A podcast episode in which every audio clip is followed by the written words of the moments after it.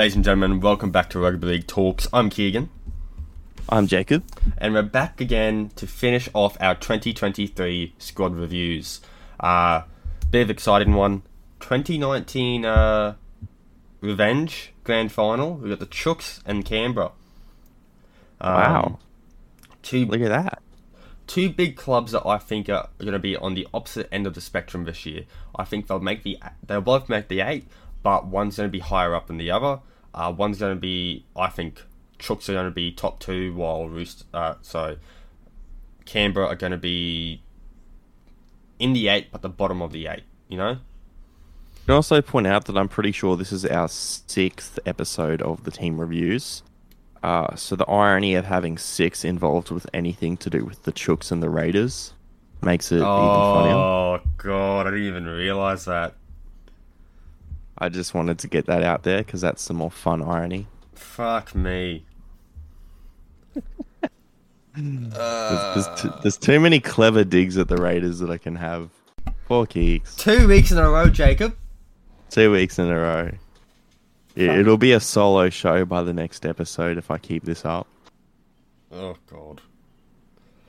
Um, if you d- missed it last week, he made fun of the Viking clap, and I wasn't too happy. I kind of just like sunk in my s- seat and just died. Well, I'll, I'll have you know that I'm not the only one that has done it because on today's r slash NRL team pros and cons thread, it was the Raiders, and the majority of the comments were just talking about the Viking clap. But a lot of people did say them in the positive comments. Um, so Oh yeah, you being a, Yeah. an, a moderator for that subreddit now, you'd know a lot about it. somewhat. Well, it's just just because I have to put up the um pros and cons posts. That's that's the job that I've been charged with, and it is it is part of a grander project, which everyone on the subreddit will see, which is going to be pretty cool, and I'm pretty happy with that. Very nice. Now, if you don't follow Jacob, he does the r slash NRL subreddit as well as the r slash NRL Premium Plus, which is a cooked, a more cooked version of the uh, latter one. It's pretty good. It's funny, Yep. and it's bring, that actually brings us to today's sponsor. This season, the NRL Plus Discord server is proudly sponsoring the SRL Warriors, Ah, yes, the NRL Premium Plus. And uh, subreddit we are sponsoring Warriors. Jacob and myself are also sponsoring South Sydney in the SRL, who have made the semi-finals. We will verse uh, Parramatta six ten tomorrow Queensland time, I believe. Yeah, that's for the semi-finals of the um, Newcastle Nines. Yep. which have been a, a pretty awesome thing running so far. Uh, the Warriors they got up in their first game, which is very proud to see. They, they didn't get up in the second game. They were flogged by the Eels. Masterclass by Luke Short, which was honestly pretty brilliant. Um, other than that, though, I'd say that's pretty much it's just SRL. It's just great fun. Yep. If if you're listening to this and you're not involved in the SRL, then honestly, what are you?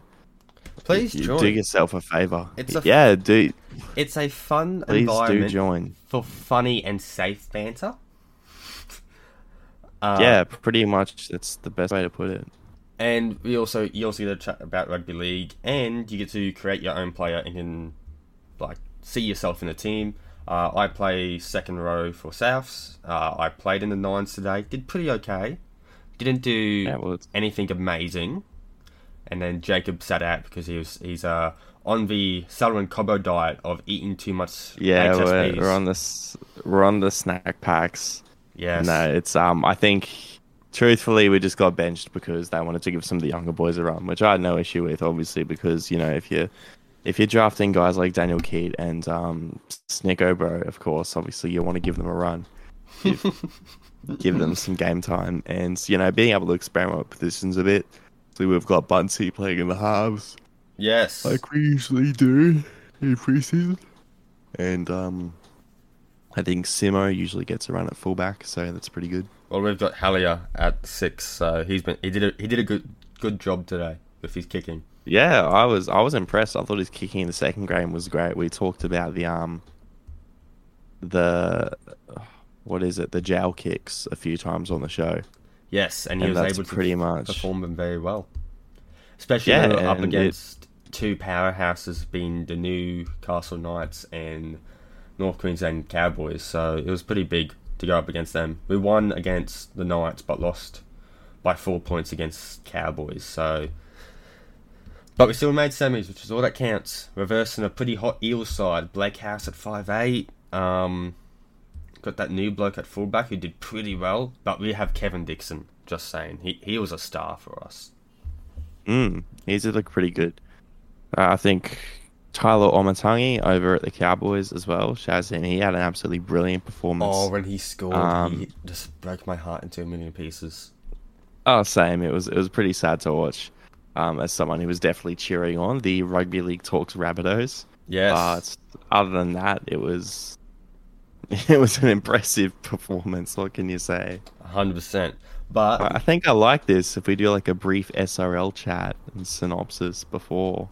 yeah, get people to That's join. episode. It's fun. Yeah. just don't be a dickhead when you join, and you'll be right. um.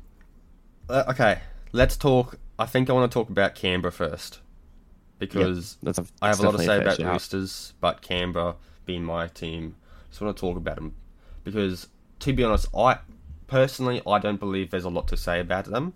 Uh, it's their signings have been. I think the key thing that everyone is looking at is how we've coped with signings and losses. Um, signings, we've only signed one guy, Pasami Saulo from Newcastle uh, just adding to that forward depth, and I think that's what we need. To be honest, uh, we have the outside back depth. We just need that forward depth because we did lose some forwards this season to injuries, and I think that's what we need to replace. Uh, two big losses for me. I know they haven't. I know one didn't play, a hell of a lot. Um, this season. He only played like a game and a half because of an ACL. Uh, Josh Hodgson is that bloke I'm talking about. Uh, has been a mighty fine hooker for us in the past season, se- couple seasons. Uh, 2019 and 2016 is what I think think about. Uh, don't know if you remember, but Josh Hodgson was only like three points away from Dali- winning Dally M that year in 2016. Uh, he was also a fundamental player for us in 2019 to get to that premiership that we unfortunately lost. And I think he was someone that we missed at the back end of 2020 because solely we didn't have that experience in the hooker role. Uh, he, we didn't have his craftiness, his kicking game, like. And I think the Storm game in the finals really showed that. Uh, going on to 2021, holy fuck, that was just. I can't even remember. Oh, it was um, Georgie Williams leaving. That really and us over. Sam Williams. Sam Williams played a lot of seven, and that's something I was thinking about uh, because obviously knowing we were going to do the Raiders today, Raiders today, something I wanted to talk about with Jack Wighton especially, and why this new team makeup is important for his performance. Well, okay. Funny, like I hundred percent agree that Sam Williams going into the team was a saving grace for Jack's career, in my opinion. Not that year, but this year. In, this is how it saved his career this year. Jack didn't do a lot of the kicking uh, when he moved to five eight. It was Aidan Sezer or Williams that really stuck out. And Sezer was a brilliant kicker. Yes, and he got us to a premier. He got us to a grand final, which was amazing. Um, a lot of Canberra fans didn't like him. I didn't mind him at all. I think What didn't good. they like about Sezer?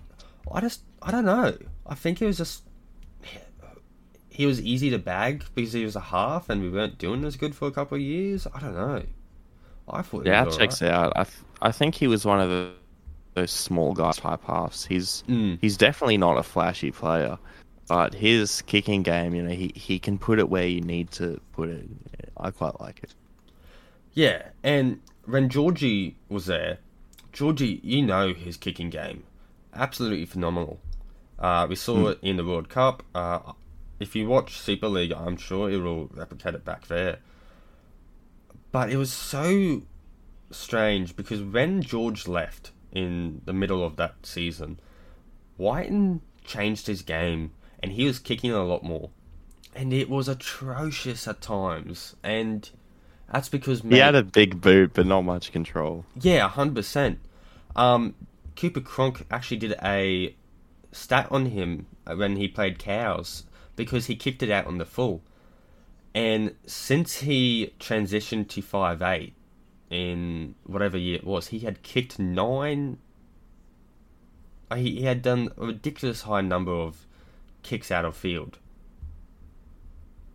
and it was so strange because I don't know, don't what, don't know what made Sticky think. All right, put the kicking game on Wighton. White and we had when we had Sam Williams there, he was a great organizer. He was a very smart playmaker, and he had that kicking game. So I didn't know why we didn't just transition that to Williams. You know, um, I think and that's what baffled me. And also losing Hodjo in that year again too didn't work out. Um, we had Starling and starting, I believe. And then you had Papali'i who didn't perform that year. You had CNK who is another loss this year who unfortunately did his neck, hurt his neck real bad, and he didn't play for the majority of the season. Um, but this year, I feel like we've upped it. We've we've gotten back to where we wanted to be. Uh, was it scrappy? Hundred percent. It was the scrappiest we could be, especially at the start of the season. Uh, but it, I think again, it was the injuries that really set us down. Uh, we had Fogarty get injured prior to the season starting with a knee cartilage injury. Injury had Hodjo get go down in game two of this season and then we had um, we just kept switching our halves partners. I think think Jackie Boy got COVID at one point. Um, CNK got injured again and then just didn't play for the entire season. So then Savage came in and filled a spot. We had Matt Frawley at one point, but Frawley and Schneider. it was pure because I think CNK also wasn't performing that well when he Hmm. was playing. Um, Yeah, he didn't. Have, especially in New South Wales Cup, he definitely still did have his athleticism and his powerful frame. But I think that his game IQ at certain points was lacking. Like, yeah, he'd be really hesitant on certain overlaps. And when you're a fullback running sweep plays, you don't really want that too much. I think his confidence really let- himself down uh, when he came back from injury. Uh, which I, I could see in game round two of this season when uh, he they versed Cowboys up in North Queensland. Hmm. Uh, we didn't change the forward pack around a lot this season, which I liked. I think changing the forward pack around a lot last season is what didn't help at all. Uh, I also think the emergence of Zach Woolford this season really stuck out because while he's not an 80 minute hooker and while he run, he run the ball, he can do tackling. He can absorb that damage that Starling can come out and just nip teams apart through the middle. Um, and I think we can also hold that down to a strong performance from the forward pack with like Tapine, Papali'i, uh, Hudson Young, Corey Hurry and Naera when he played, but also one bloke in particular, which I like to mention. I wished we re-signed him this year, and that's Adam Elliott. Um, a one-year contract, and I think he had a lot to prove after his little Bulldogs stint.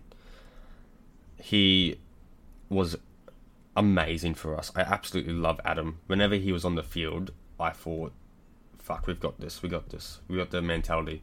His defense is what really stuck out, and his big hit and how he'd run the ball, and get a fast play to ball.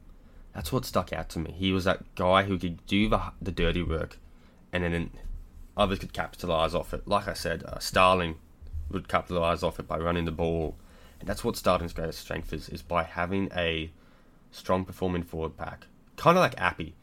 Um, while he doesn't have that mani- manipulation like Appy, he has that running game, uh, like Grant and like Robson, which was great for us. We can get on the front foot a lot from uh, three blokes in particular in that forward pack: Starling, Tapine, Elliott. Hudson Young was also a great edge player this year for us. Uh, he was amazing. One of the best second rows in the comp. he was clutch at times, and I think Wighton, him him pairing with Wighton was amazing. Wighton improved his kicking game a lot this season. He was able to read read defensive lines better.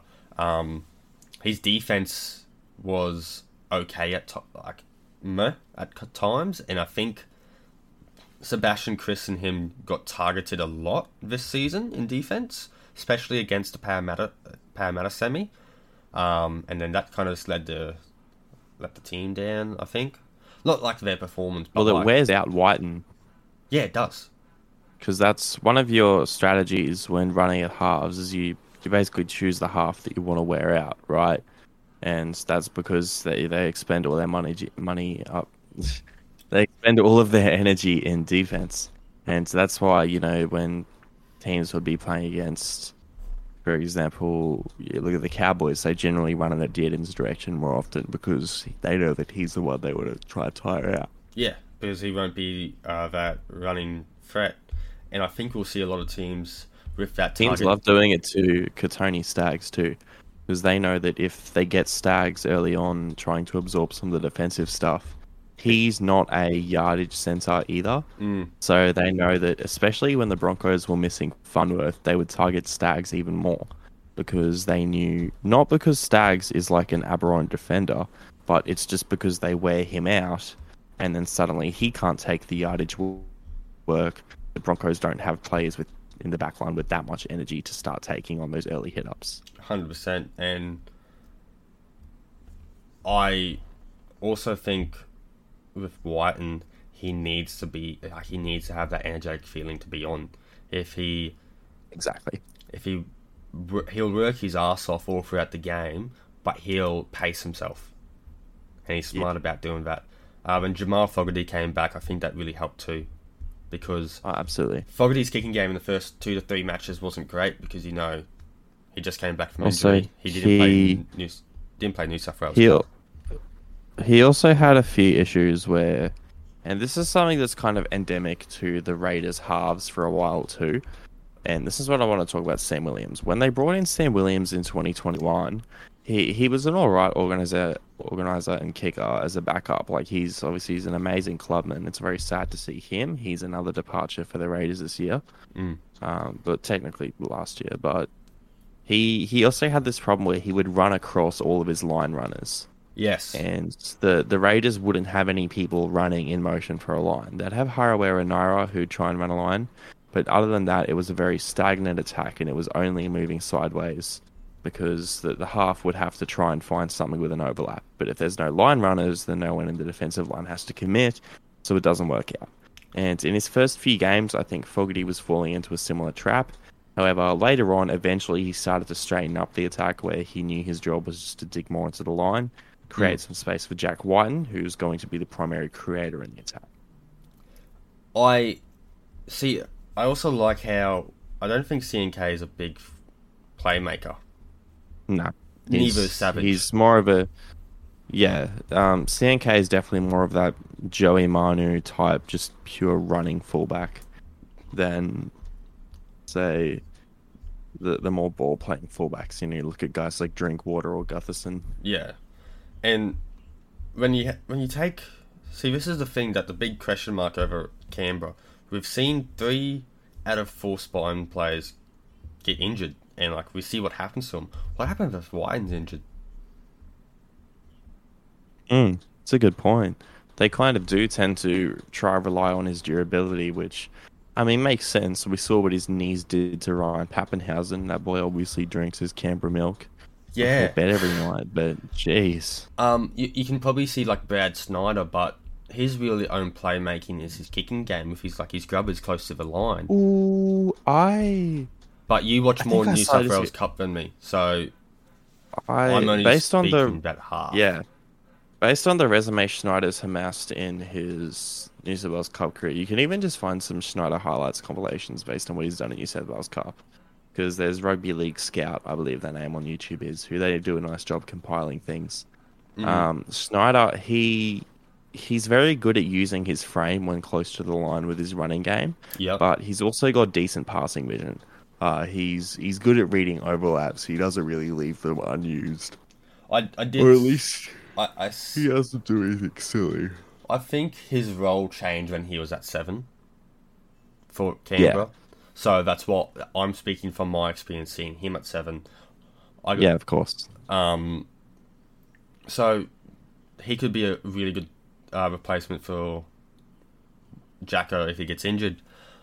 Um, best. Let's go over this best seventeen because it realistically it goes unchanged, except Yeah. f- for someone I'd like to add, and that's another bloke who's been injured for the past 18 months, unfortunately. Uh, so at fullback, I've obviously got Xavier Savage. I don't think you question anyone else. Personally, I'll try and keep this like relatively cusp, crisp. I don't want to offend anyone.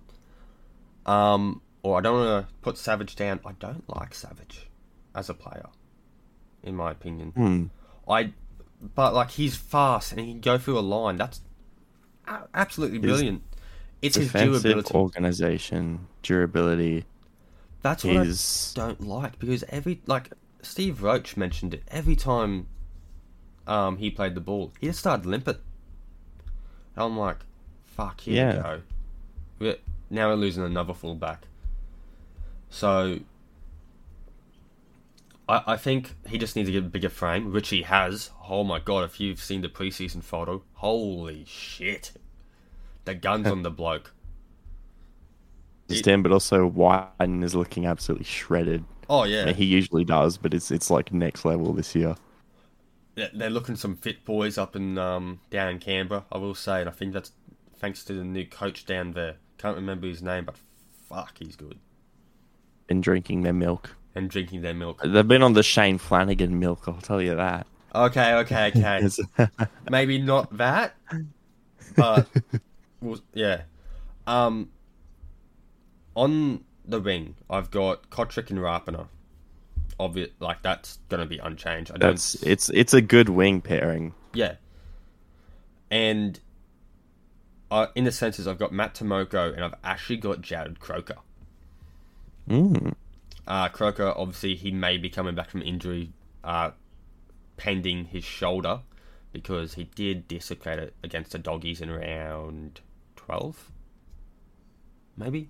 No, it was before round 12. I think I think there were a few injuries. Yeah, there was a few. Uh, his shoulder was the main one, and then he also had stem cell surgery in his knee. Yeah. But that was last preseason. This. I. There's, there's always I think there was one where he like was reaching for his TV remote. Yes, so that was the shoulder. It popped out again. So he Yeah, dislocated that it, is- scoring a try in the doggies game, and then a couple of weeks That's later, bad. TV, the TV remote got um di- dislocated. Um, That is just generally just so sad, especially for someone like Croker who I I just like see his importance. reach the 300 games with the club. That's my big thing. Let him play for that. Yeah, I I agree. Just because I Jarrod Croker is one of those things that just feels like has always been around. Yeah, He's just constantly ever present as a clubman. I think he's been around since 08. yeah, I think somewhere around there.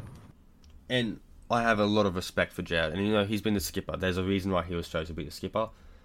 And I just want to see my skip come back. Hmm. Like, he's great. I love Jared. Like, he, um, just. It's kind of like the. He's kind of like the Anthony Don of, the, of Canberra. Everybody loves Jarrod.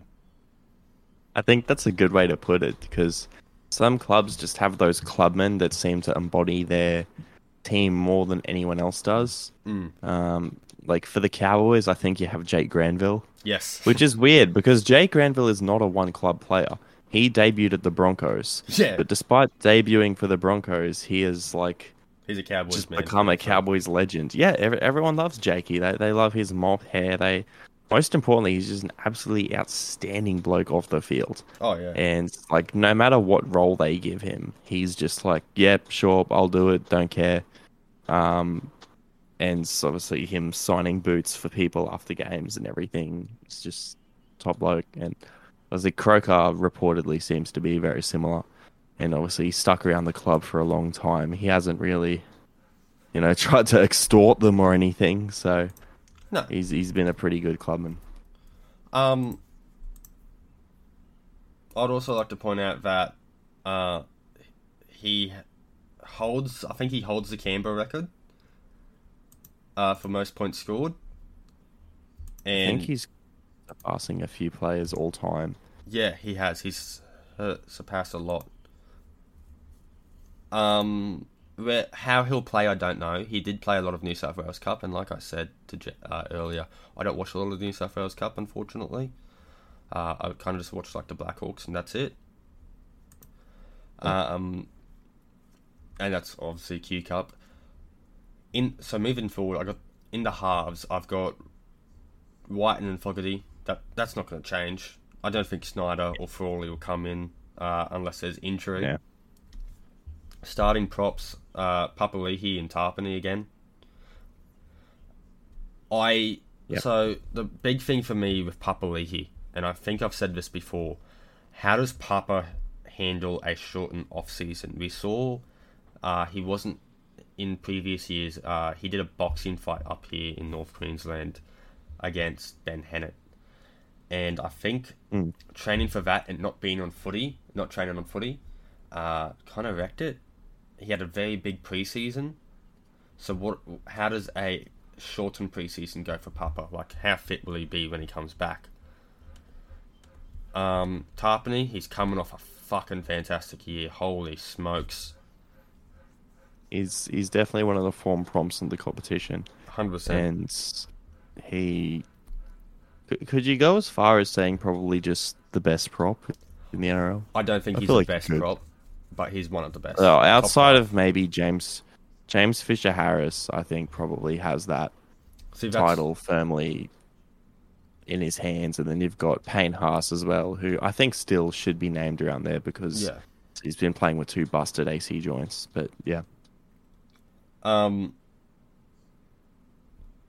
he's top five. I don't think he's top three. ooh, who would you have top three? Fisher. Fisher one. Hmm? Two Payne. Three. Three. I want to go Barlow. I think. Okay, that's that's respectable. He's definitely he's an outstanding player. Four. Tapine. Five. Who would be five? Don't know who five would be. I want to say Cotter, but then he didn't. Yeah, I was thinking about that. Yeah. But I, no one else comes to mind. Like maybe Addin Fonua Blake. I think that's a bold one, given that he didn't really do too well He was good at the early. Warriors. He did go good early on. I remember. Oh. See, second row is a lot easier for me. Props are just fuck.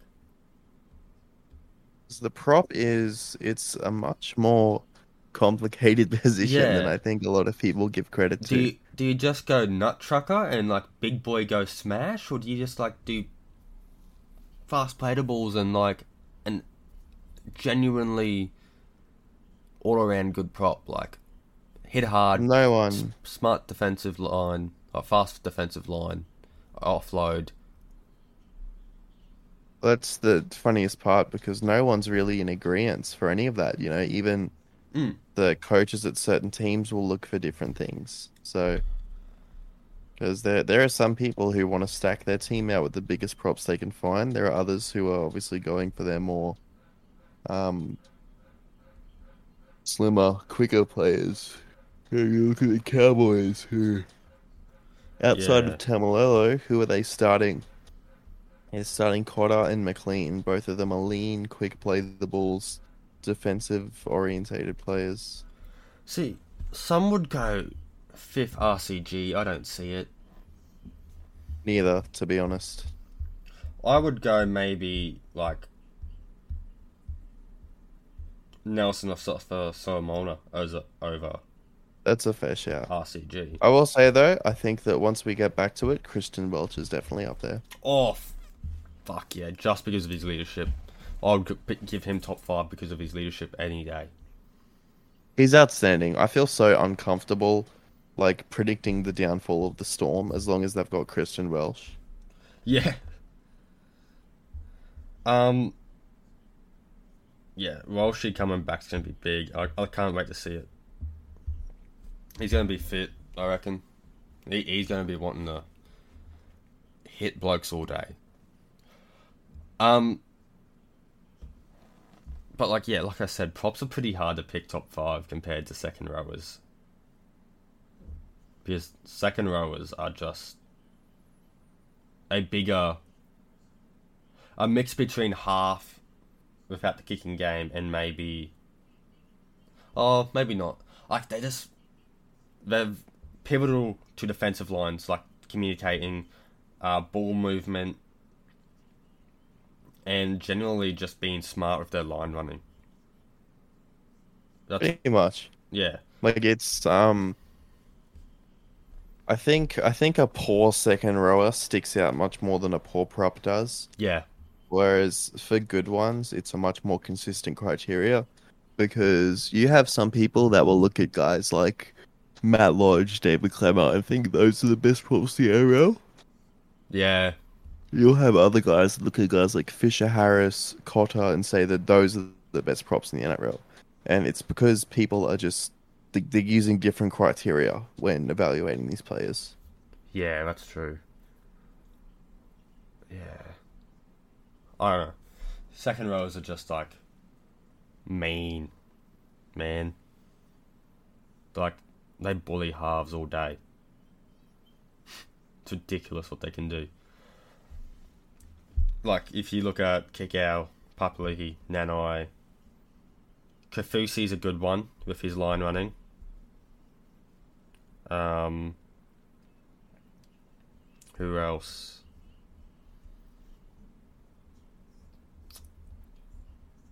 Tupanu, Tupouniua from Chooks. Nat Butcher's pretty good sometimes. Fafita. Tommy Gilbert, Leilua. Like, fuck. They're like top 10. Yep. Um, alright, moving. We need to continue this forward pack for um, The Raiders, yes. Raiders, yes. Zac Woolford is going to be nine. He's going to be starting nine. Stick to what they're doing with Starling. Um, second rowers for this year. Uh, I've done a little bit of a mix up. Young and Corey Harawira-Naera are going to be my second rowers. And I'm going to move Elliott, Elliott Whitehead to lock, I think. Yeah, I think that'll be pretty nice to see. I hope that they do go ahead with it. I, I would like to put like Corey 13, but I feel like the what happened was when we subbed Adam Elliott off. Whitehead like Smell went into that lock position and Corey just went into his position. He went to second row and he just ran lines.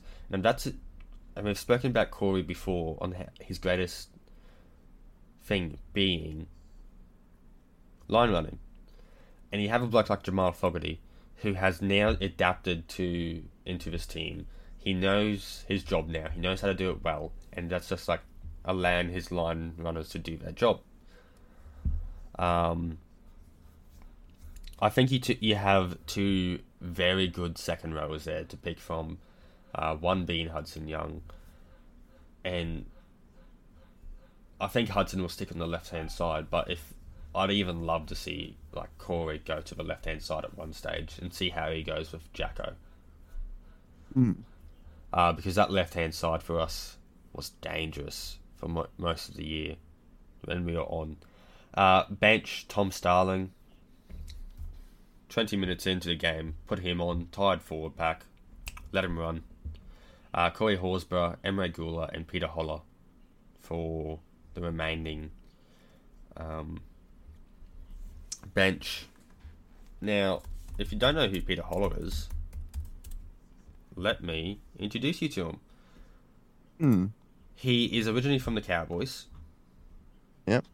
He debuted in 2019. He didn't play last year for us. Oh, that fucking dog.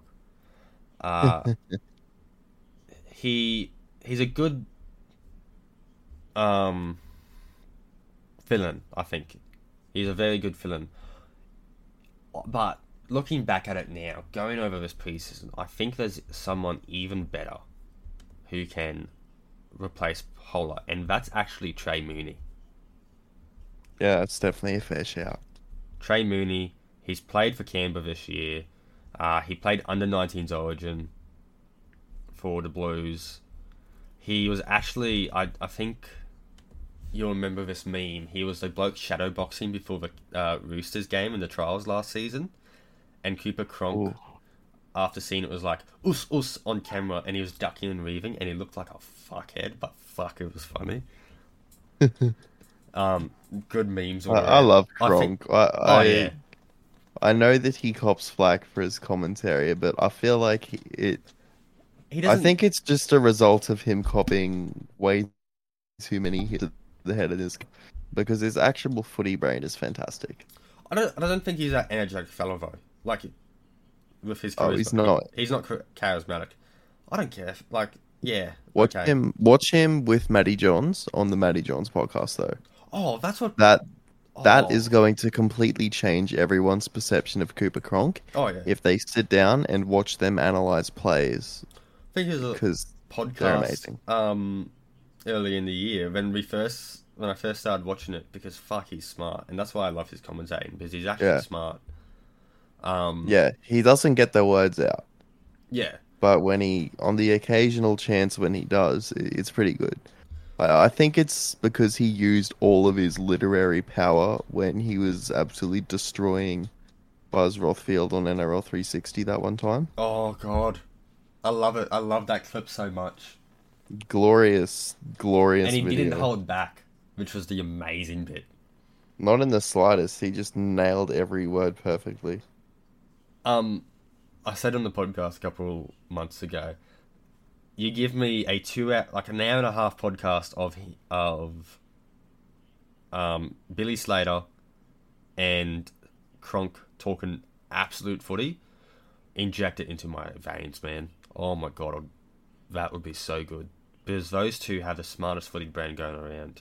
Fuck, even add Sean O'Sullivan into that in a couple of years, and oh, glorious. Sean O'Sullivan, you reckon? I reckon he's yeah. I reckon. I think he's got a very smart footy brain. And I think we'll see it this year. Fascinating. That's a big. I know it's a big um prediction, but I'm sticking to it.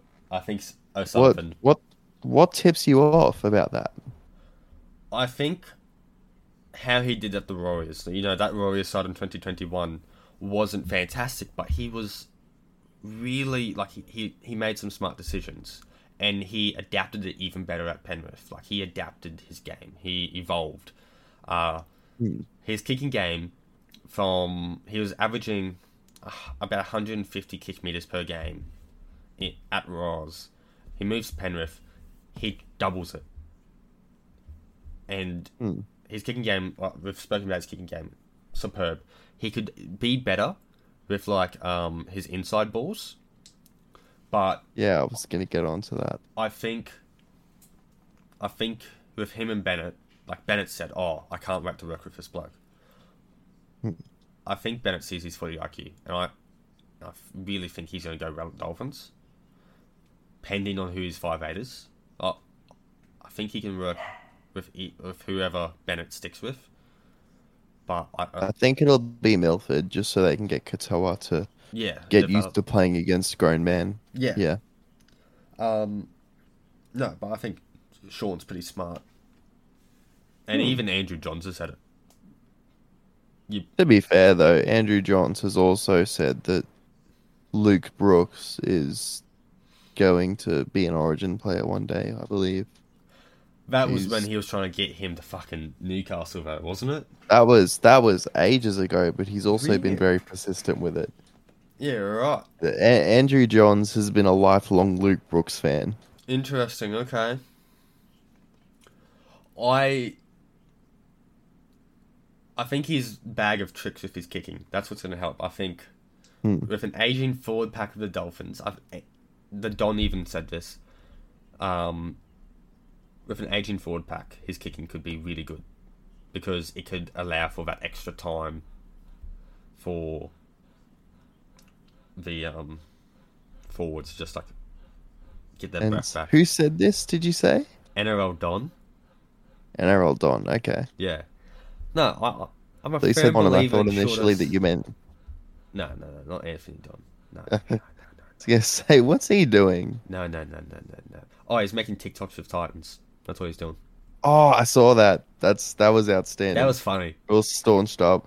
I love. Did you see Jai Arrow's reaction? what the? F- yeah. What the fuck are you Yeah, we- cunts doing? it, was, it was all time. I love that they censored it and everything. Oh, yeah. Absolute gold. It Paddy Carrigan top just did, class.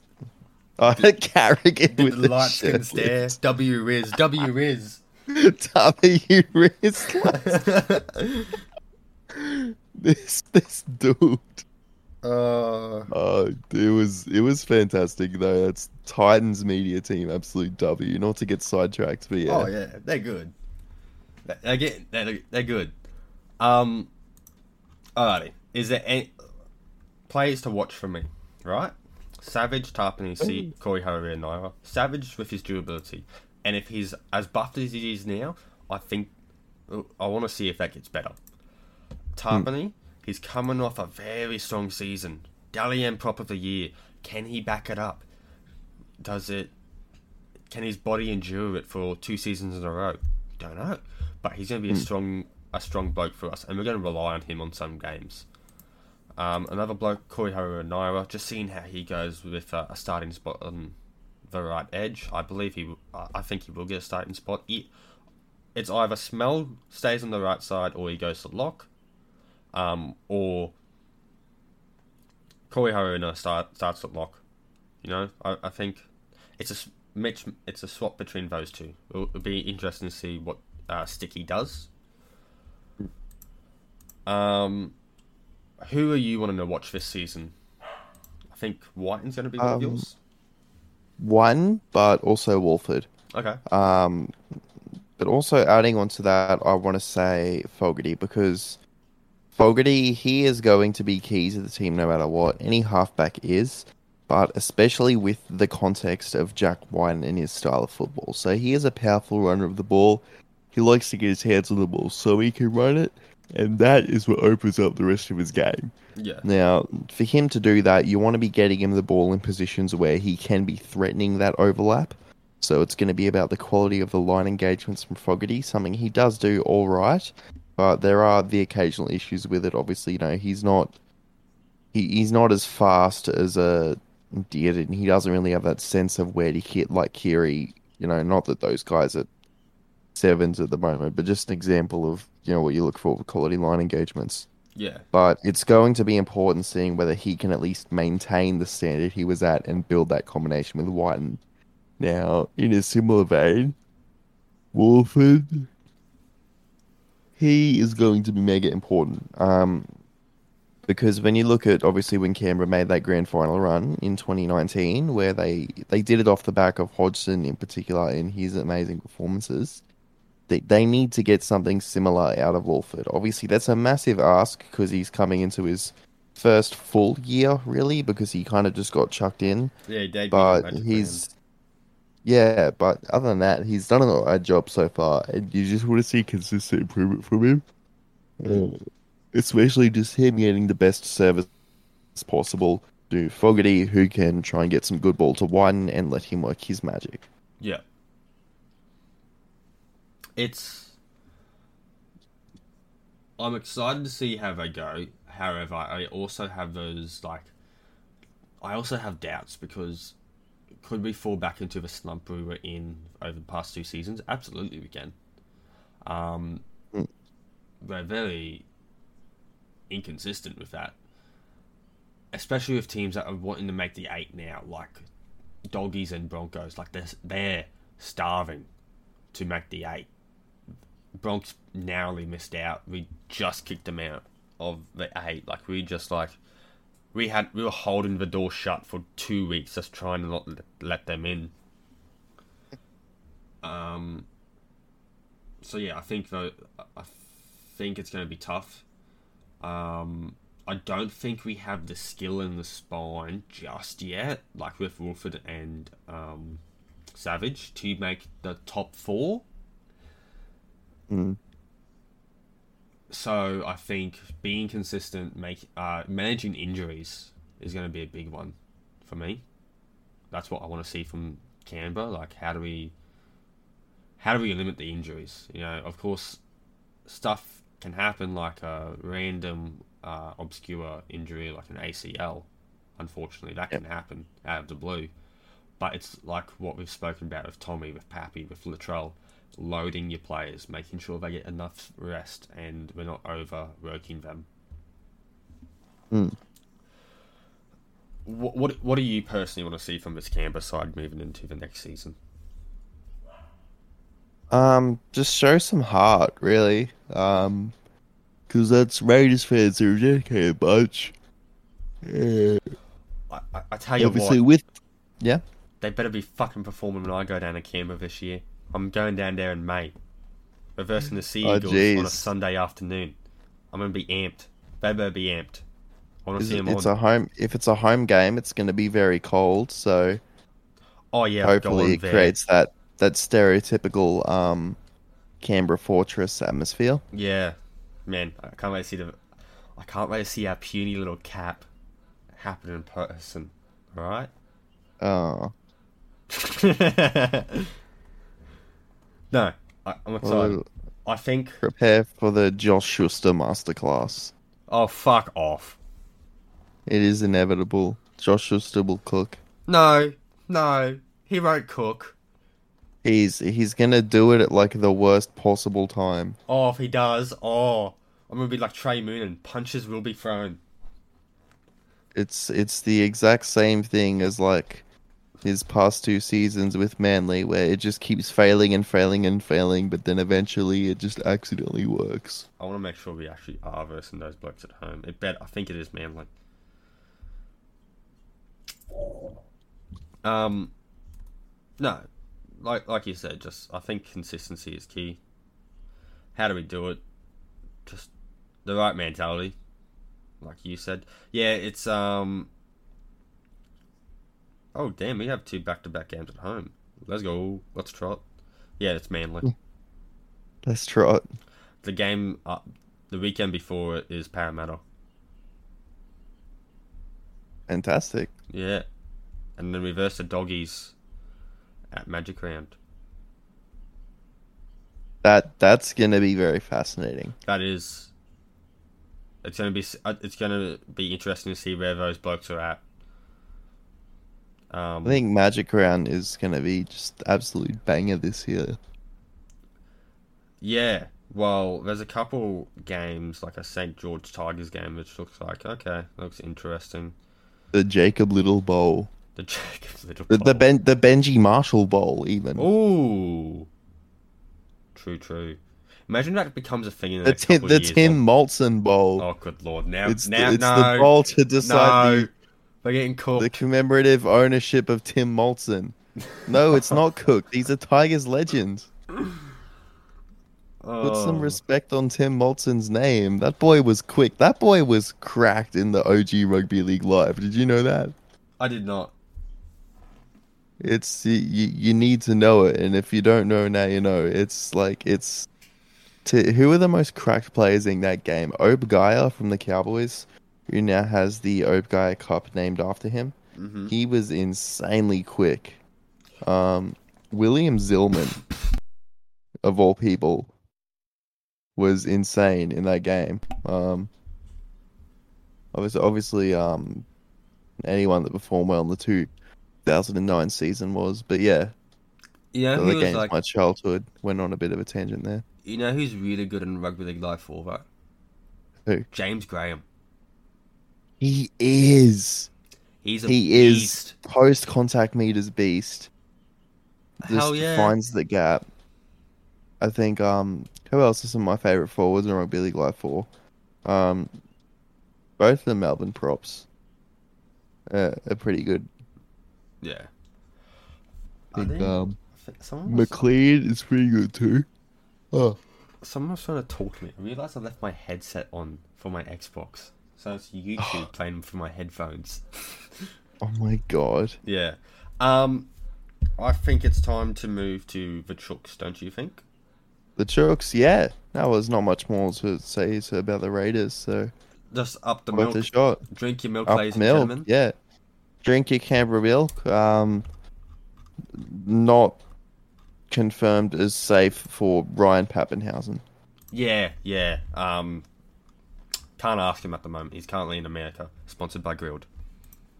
Sponsored by Grilled. Yeah, that is true. I did see that. That is so fascinating. Yeah, it's The most interesting TPA that I think I've seen. it's um, yeah. I mean, good burgers. They they are. They're fantastic burgers. I love those things. Yeah, hundred percent. Oh, what the? F- oh, that dog. Um. All right. Roosters signings. Two. One big one that has been the m- main talking point, and that is Corey Allen. No, I'm gammon. I'm gammon. Uh, so Corey Allen, Jaxson Paulo, Jake Turpin, and the big signing, the legit true signing, Brandon Big Smith. Turpin. Oh, No, no. it's it's Turpin time. Well, okay, I think it is Turpin time at 14. With uh, It's Watson Turpin time. It's Turpin time. It is. It will At be 14. Turpin time. At 14. Turp Turpin time is inevitable. Broncos fans on Reddit are devastated that they can no longer host Turpin Tuesdays. Uh, this, is what, this is what they called Team List Tuesdays. Um, it, it's horrible news for them. They're, Yeah. they're not coping, but unfortunately, I think they'll just have to bathe in the tears that result of passes that go in the backwards direction and land safely in the hands of their halfback. Um, God damn it. S- losses that they've got, they're taking a little hit in the forward department. Taukeiaho, Daniel Suluka-Fifita, Oliver Gildart, Sam Verrills, Renouf Atoni. Um, big one there is Taukeiaho for me. Yeah, I think like I Sam think Verrills at, his at his best, he was one of the better forwards in the comp. yeah, hundred percent. Um, obviously, we haven't seen that recently, I guess, but you know, going to the back end of 2019, I think in particular, He was a He was- silky. he yeah, and he was a force to be reckoned with because he's a big body, he's powerful. Yeah, You know, he's not just skill. He's one of those guys where they they really do blend that skill with that just pure brute force, yeah, he would be like the top five prop if he was still playing like that. pretty much. Um, I would. I didn't say Sam Bells was the big one, kind of because I think it gets negated by Turpin and Smith coming to the club. I think Smith. Somewhat. I Yeah. think Smith definitely, Turpin maybe not. Yeah. Um, I- I- because Like, Verrills is better than Turpin, but Smith is better than both of them. yeah. I, I say Turpin as in it adds just depth to the hooker spot. Like you, you have three genuine hookers at that club now. Um, Watson, he is injured at the time being, so I do think we'll see Turpin. Depends if you count Watson as a nine though, because I think he Will you tell plays his best footy. Yeah, he plays his best footy when he like that roaming forward role. Uh, it was the Knights. He was fantastic when he came on at 13. Yeah, He helped to link up their attack, and obviously when they did that, they made the finals that year. So hundred percent. Um, so yeah, I think Turpin may go fourteen solely because of it. Like Mm. just to fill in that spot for Watson. I don't think it's been officially confirmed what the injury is. It um it was thrown around it an ACL. No confirmation as of yet, but it ha- the only thing that has been confirmed is that he'll be out for a little while. Um, all right. it's a non-contact injury, it's definitely not a good sign. Yes, hundred percent. Um, non-contact is probably one of the worst. You would say because it just happens naturally. It doesn't happen with any strange force. It's just like a slight movement. Um, same with like Christian Welch's injury. Um, it was just going off like pushing off that leg, and he ruptured his Achilles, which is just yucky to think just- about. The sniper from the background, Yeah. terrifying thing to see. Um, yeah, it's like y- your heart sinks when that happens because I think it happened to um, Keary as well the previous year. But let, let's look at this best 17. Of course, we're not going to change anything with Tedesco. You, if you think Tedesco's washed up, like a lot of people were hating on Tedesco early rounds of the season because Roosters weren't hitting that stride, they were calling Tedesco overrated, mate. Tedesco's not overrated. He'll get the job done. Like, I reckon he played pretty well. Sure, he wasn't doing the best in those early rounds, but fuck, any other seasons, you can't just base a bloke's performance like you can't call him overrated or underrated over a five game streak. You you have to look at everything. He's won in his first two years at Roosters. He won two premierships. He captains the Kangaroos. He captains New South Wales. He captains most prestigious club in NRL history, being the Chooks.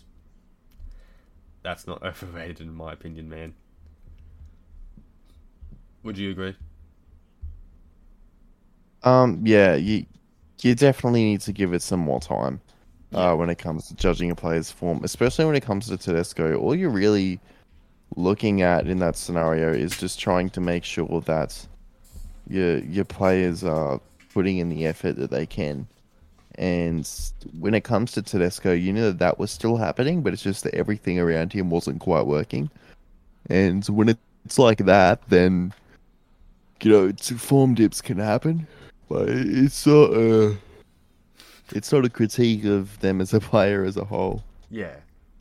Um, the back line does change, I think, because okay, in my opinion, you don't play Momirovski. Hmm. I don't think he had a out. I, he didn't have a good year last year. Um, but I think you signing. I- think you signed Jaxson Paulo for a reason. I think signing Jaxson Paulo is for starting centre. I've got Tupou and Savalia on the ring, uh, and Manu, of course, in centre. And Paulo, you could swap him out for Momirovski. I, I just think it comes down to preseason. And I agree, but I rate Momo above Paulo just because of how poor some of Paulo's defensive efforts were. Mm. But that's not that's not like a death knell for his entire career. I just think that he should be learning in New South Wales Cup because Momirovski has the more experience. Yeah, hundred percent. I, in my opinion, I don't think Momo did a great offensive or defensive run. He didn't have any Yeah. outshining moments. Um, of course, I think his highlight from last year, unfortunately, will be getting ragdolled by Staggs. I personally think his highlight was when I think he scored a try on Staggs in the next game. that was good. Because correct me if I'm wrong, but that first Broncos and Roosters game, despite getting smashed by Staggs, uh, the Roosters still won that game. They did, yes. So, what what's the Yeah. what, what are we doing here? What are we? the highlight we will say otherwise, alright, Jacob? I like They- throwing people. Did what they It's did they had to. Um, no. It's it's funny, but it's not. They just didn't get it done. Yeah, round twenty one. Um, Momirovski scored the opening try, and they beat the Broncos thirty four to sixteen. Um. Not only that, but d- despite the fact he was a bit busted at that point, Kotoni Mm. Staggs was also um, he he took what was it, thirteen runs for eighty four meters, whereas Dean Mariner took ten for ninety six, yeah. uh, with way more post contact meters too. So that's that's a bit. Probably don't want to get outdone by Dean Mariner, but it, it is what it is. Um, yeah. yeah. Also, that's something I wanted to talk about. Uh, that strategy of constantly running the ball. Staggs. Staggs was forced to make 19 tackles, uh, recovering from the shuttle injury from Origin, whereas Dean Mariner was only forced to make eight. So their plan was just to run the ball in them all night. That's not including the five missed tackles and two ineffective from Staggs. Bloody hell, he got hammered that night. He did. He was he was doing lots of work, um, and that's obviously we going back to that early discussion from this episode about how certain teams kind of run this architecture of their attack to go at certain two in or three in defenders. Yeah. And that's an example of them doing it to Kotoni Staggs after his shoulder injury in Origin, because obviously that's going to affect your tackling a fair bit. Mhm. So yeah, Well, uh, like I said, I think it comes down to preseason. Uh, Momo did great in that Panthers side uh, in 2021, of course, winning the Premiership with them. Uh, and I think everyone suffered at the Roosters last year because I think they tried to become a more structured team, and that's what I've put in my notes here. Play to their individual strengths. Do what Tim Sheens does. That's what Todd Payten does. Allow the players to play to their individual strengths. And I think that's what uh, happened when they moved Walker from six to seven and Keary back to six. So that's what I'm going to keep my halves this season. I'm going to do six and seven. Keary at six, Walker at seven. Yep. Um, allow for that unstructured footy. Manu does great at it. Tedesco does great at it. Walker, that's his game style, man. Um, starting forwards. Now, we had a little discussion over this prior to the episode being recorded. Uh, because the person that you mentioned is currently on a training trial, and because of the current negotiations, hasn't signed a contract. Um, I've got Jabria Hargreaves and Lindsay Collins, my starting prop forwards. But you also mentioned Matt Lodge. yeah. Um, I I think it's just going to be an interesting space to watch what happens with Lodge's training trial, whether things get finalized, whether he ends up playing. Um, truthfully, with I don't think we're quite going to know until it happens. Yeah, it, um, because negotiations are going rampant at the moment. Uh, you've had multiple spokesperson out of the uh, RLPA uh, came out and say multiple things. Emma Tonegato, Christian Welch, and Kurt Capewell. Um, they're just at the moment the NRL aren't budging, man. Um, uh, it's also why we haven't been able to see any Nanai or Toddy Payten signings yet. I Re-signed, think it's mostly a Nanai one. I think Todd Yeah. they're just not really not sure announcing. because they've he's had a 50-50 rate at the moment. He's had one bad season, one good season. Yeah, well, even that bad season, I think you had Morgo retire Yeah, he had a lot right away. go So wrong in his first year. He had a lot on his plate. Yep. Um, second rowers, I've got Angus Crichton, and I've actually got Tupanua. Ah, fuck, I can't say his name for the life of me. Tu- Tupanua. Yeah, Tupanua. Um, he's coming off an ACL injury, so maybe he may not be fit for a round one. But if he is, slot him in. If not, yeah, add Nat Butcher back into the second row. In my opinion. Hmm. Um, I've also got Victor the Inflictor at 13. Uh, coming off a good little World Cup with England. And he's an all around like amazing player. Like he is a great 13 on the levels of Cam Murray and Isaah Yeo. Like if you think of the best ball players in NRL uh, at lock, you're gonna name three: Radley, uh, Murray, Yo. And then I would add Taumalolo you would, before I would add Radley. but ball playing in general, would you add Uh, ball playing. Um, would you add Taumalolo over Radley? I don't think so. As all no. best uh, lock, my mind probably. Yeah, my mind probably blanked out for a bit hearing the ball playing bit. It's all good, my brother. It's all good. But no, I like if you were just going off best locks in the game, Taumalolo is probably second. With Yeo, I'd, I'd put him somewhere around there. yeah, I think Yeo, just because of like being in that Penrith side and how he has a good ball playing, good playing and running game. Because I think Hmm. his running game is a bit underrated. Because he Yeah. more of his ball playing gets recognised than his running. Um, bench, obviously this will probably change. Depending on Matt Lodge and what's to go with the 14, uh, kind of like the Cowboys in this situation at the moment because with the 14, you have multiple options. You have Watson, Turpin, and Drew Hutchison. I was Hmm. leaning more, like, I, I, to be honest, I completely forgot about Watson when I was making this. And I feel really bad about it. Um, is there a world where you can have Drew Hutchison and Watson on the same bench?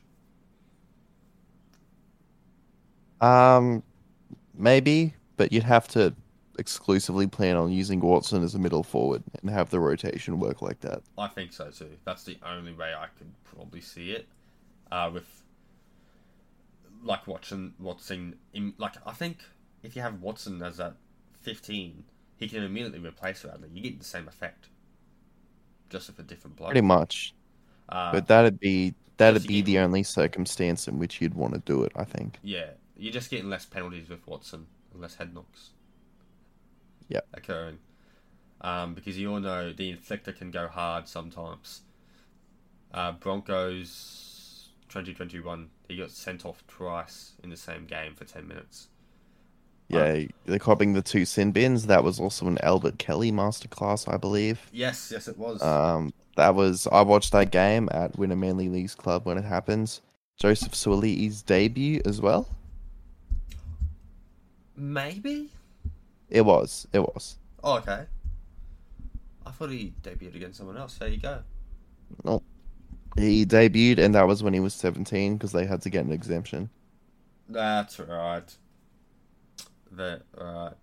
Um, with my remaining three bench spots, um, with the one I've drew up, I got but I got the Butcher brothers, so Nat and Egan, and I've Hmm. got Terrell May, Terrell May, as my seventeenth man. Hmm. Uh, solely because I think it's he's for the bench, uh, the middle forward rotation. Big body. Yeah, Yeah. that'll be a big focus for them, and because I think that just depends on the fact that of whether Lodge is playing or not. Yeah. Um. I I just I look at this side and I think, oh my god. I don't think this is as good. Obviously, I don't think this is as good as their like two year dominance in eighteen nineteen because w- one Walker isn't Cronk yet. um. And you don't have Cordner in this side. Yep. But I, I just look at it and go, these guys, I, I honestly think they will win the Premiership this year. It's out of three. And that's Penrith, Cowboys, and uh, Chooks. Like, they're, I think they're the big ones.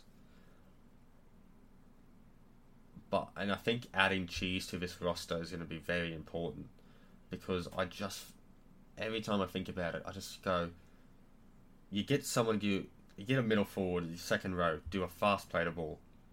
Cheese takes a run from dummy half, gets ten to fifteen meters because you know how good his running game can be. He can easily get um, PCMs, and then you have someone like Tedesco take a run from dummy half, and then Manu, and then you get Walker gets the ball, and you get Tedesco to run it again. I just think this could like they can easily steamroll teams with their fast play to balls and their great running ball running players. Especially with the effort that uh, Tedesco and Manu can put in. Yep. I there's three big teams I can't wait to see play this year.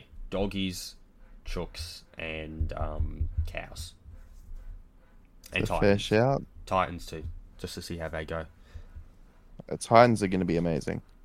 Oh yeah, Um, well, not not amazing in terms of like, uh, performance, but watching their games. they're, yeah, they're going to be fun to watch. Yeah, like there's like there's a lot of interesting changes in sides. Like you got Tigers, Knights, and Titans, like changing their sides. Uh recent news that we'll talk about in a second, uh, with uh the halves. But for time being, who do you want to watch uh for the Sydney Roosters in 2023? Uh, I think Walker is going to be a particularly key element of it, obviously, uh, but in particular because they need him to develop. They've pretty much gone all in on Walker. Um, they they still have Sandon Smith in their development system. He's a gun player. Who's that? Sorry. They Sandon Smith. Oh, Smithy's little brother. No, not not a little brother. This is an actual person, Sandon Smith. Um, he's he was there before Brandon. He plays over at Roosters, mostly for North Sydney. He's a developmental half. He's played in New South Wales Cup. He's been pretty good there. Um, Oh yeah. he also played for the Roosters in the trial game last year, and Yeah. it'll be interesting to see if he plays there again. He pretty good player. Um, he's also got a high potential, but he is a controlling seven as well. But he's obviously much further behind in his development than um, Walker is, obviously, because Walker is entering what is now going to be his third season of NRL. And they, they need him to improve. Uh, not just them, but also Queensland needs him to improve. Yeah, because I don't think there's a lot of like there's not a lot of depth with um halves for Queensland, like half. Uh, they've like Premier. they've got DCE, and if DCE goes, they've then got Hunt. That's true. Yeah. So, and But that's Do you want Hunt playing So- Walker though? Yeah, you do. But worst worst comes to worst, you can go Marnie nine in Grant fourteen Yeah. and run a similar thing because they're both going to be kicking, tackling nines. yeah. Um, but either way, it's they. Ideally, you want Walker to have a gun enough year to make them think, "Hey, maybe we should play him." Um, I don't think they play him, obviously, Nigel, because DCE just.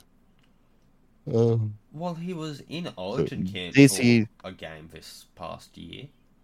He was, but when DCE captains you to a series win, you probably don't book DCE unless unless it's like an insane level of difference between the two.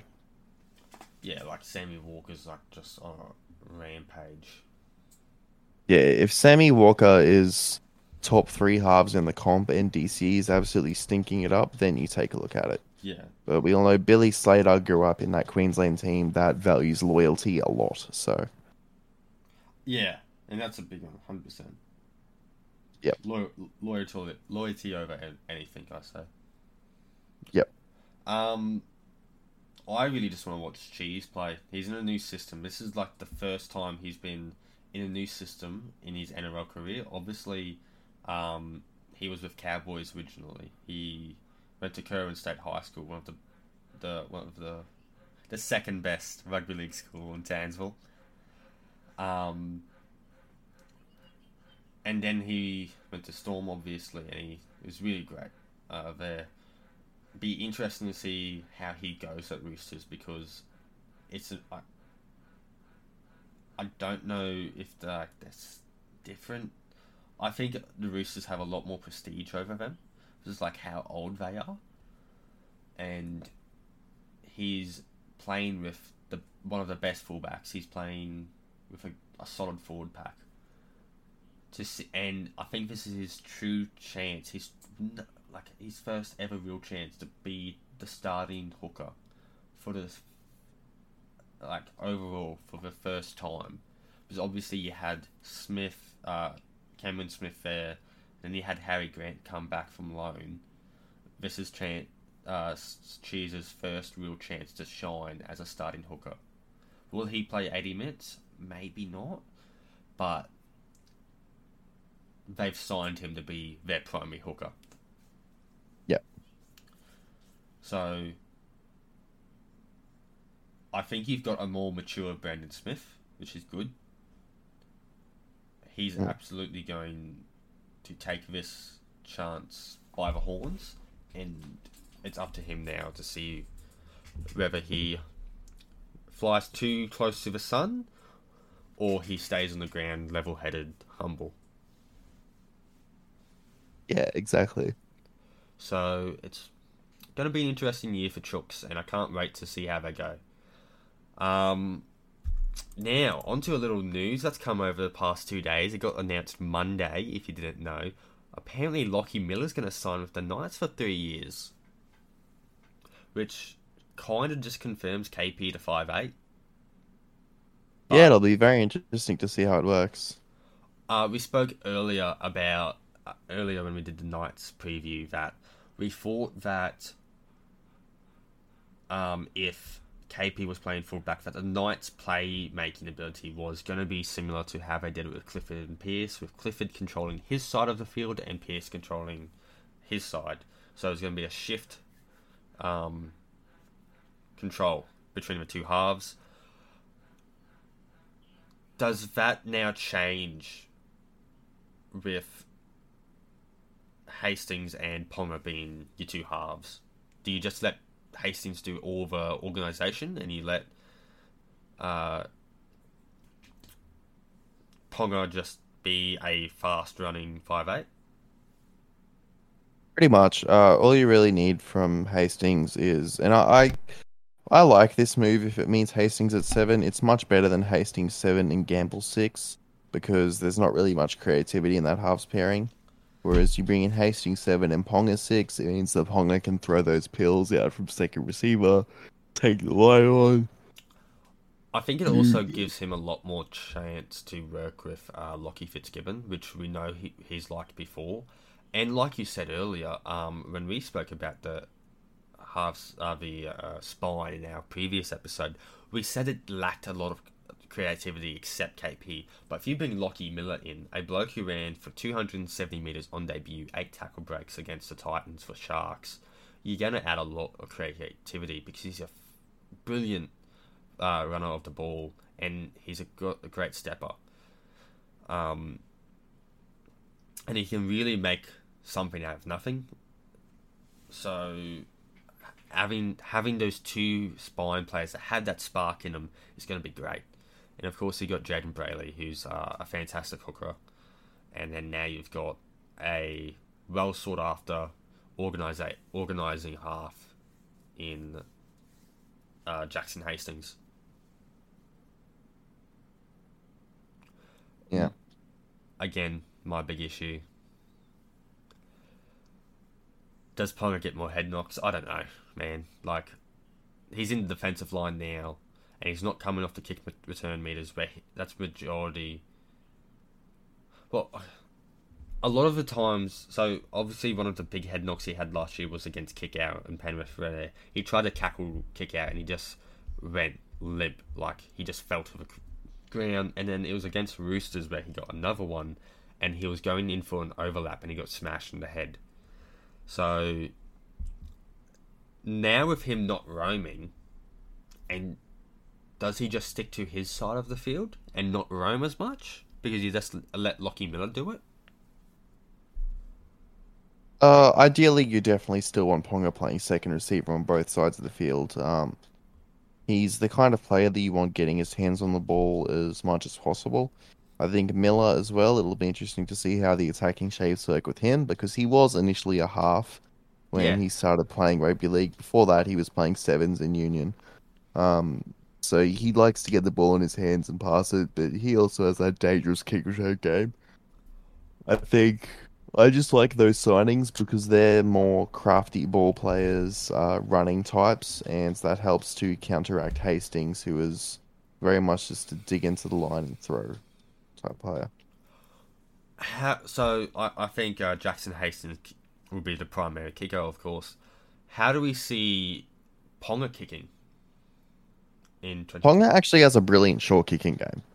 He does with his grubbers, yeah. We, we have seen It's it. it's it's been absolutely fantastic. I think his distance kicking probably won't be too great, but other than that, his short kicking game, there's not going to be any problems there. He's very crafty at what he wants to do. Well, he may not even be the start in five eight come round one, uh, because apparently he did his like little calf, his calf muscle recently. Yeah, he did a, like a part. Yeah, I did see this. Like it just looks unluckier and unluckier with Knights with and KP. Like they have, they start to look like they're having a good preseason with the signings, and then this comes in. It's the same thing like Jayden Brailey last year, and now KP. Don't know how long it's gonna he's gonna be out for. Uh, I we do know it's a minor tear, so he won't be out for long. It's just a More of- recovery, the better, really, Yeah. considering that a lot of their season does rest on him. and uh, is the team over in Newcastle smart enough to do like let him just rest, or does Adam like just become frustrated at one point and just like get on the field, please? You you would you want to play it smart. We've, yeah, I mean, we've got no idea what they'll do. Yeah. So it really depends. After the shocking season last year, they need to improve. So uh, they either improve or I think O'Brien gets the sacked. Yeah, it'll be interesting to see how that does pan out. I wonder if um that I can't remember what betting company did it last year, but a betting company put up every Which coach is the first one to get fired? Is that the one? that one. Oh, that's, that was a horrible idea. I hated that. Um, yeah, man, people will bet on anything. I saw a thing the other day. Someone was betting on ultimate frisbee in America because Saying. yeah, people will bet on anything for a quick buck, man. It's, it's ridiculous. Yeah.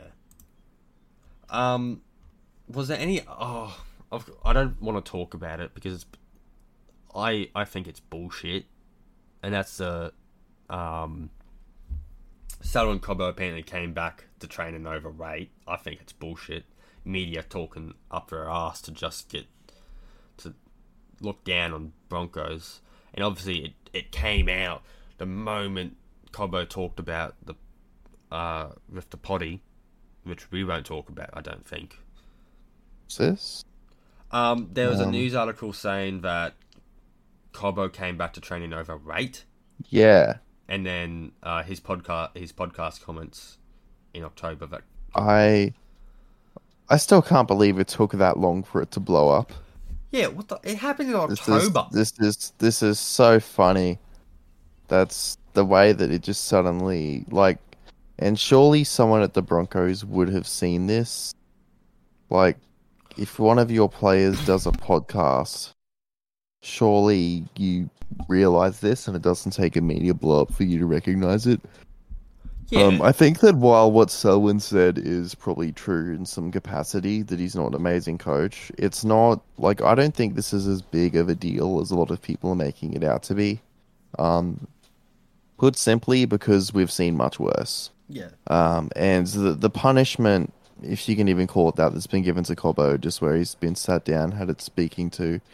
So that that's nothing because you know back in the day it was like Justin Hodges would sign with the Roosters and Wayne Bennett would literally have him playing for the Clydesdales or whatever for an entire season. yeah, that's right. Fuck. Like that's so this is this is That's nothing and it'll get handled because everyone wants Cobbo to play good footy. Yeah, And obviously, the Broncos put in their own press release. They were saying that, oh, Cobbo's late for training and all that. You have to understand that a large majority of the NRL media is owned by News Corp, who are actually the owners of the Broncos. So if if the Broncos are trying to peddle, you know, these things about Cobbo, like, oh, he's lazy, he's a bad trainer, they they're probably just trying to keep teams away for the sake of retaining him. yeah. I didn't So know I News don't Corp think- owned Broncos. What? Yeah, they do. Yeah, right. Okay, that's interesting. It's Hmm. it's a very interesting. Um, it's very interesting to see how it works. Interesting. All right. Well, I think this is going to be it for this week. Um, we'll be back next week, maybe, uh, pending on content we can actually do because obviously it's a couple more weeks until trials start. Um, f- fuck, we might even just do a uh, SRL review of the nines. Yeah, yeah. so I was thinking that'd be great fun. I mean, yeah, I, I'd do it. So stick, uh, stick with us. Uh, we'll be, we'll keep you updated. Uh, we'll be also releasing more content on the page. I'm looking to get some more stuff out there to expand. Um, but until then, what do we love, Jacob? We love our footy. We love our footy. Thanks, everyone.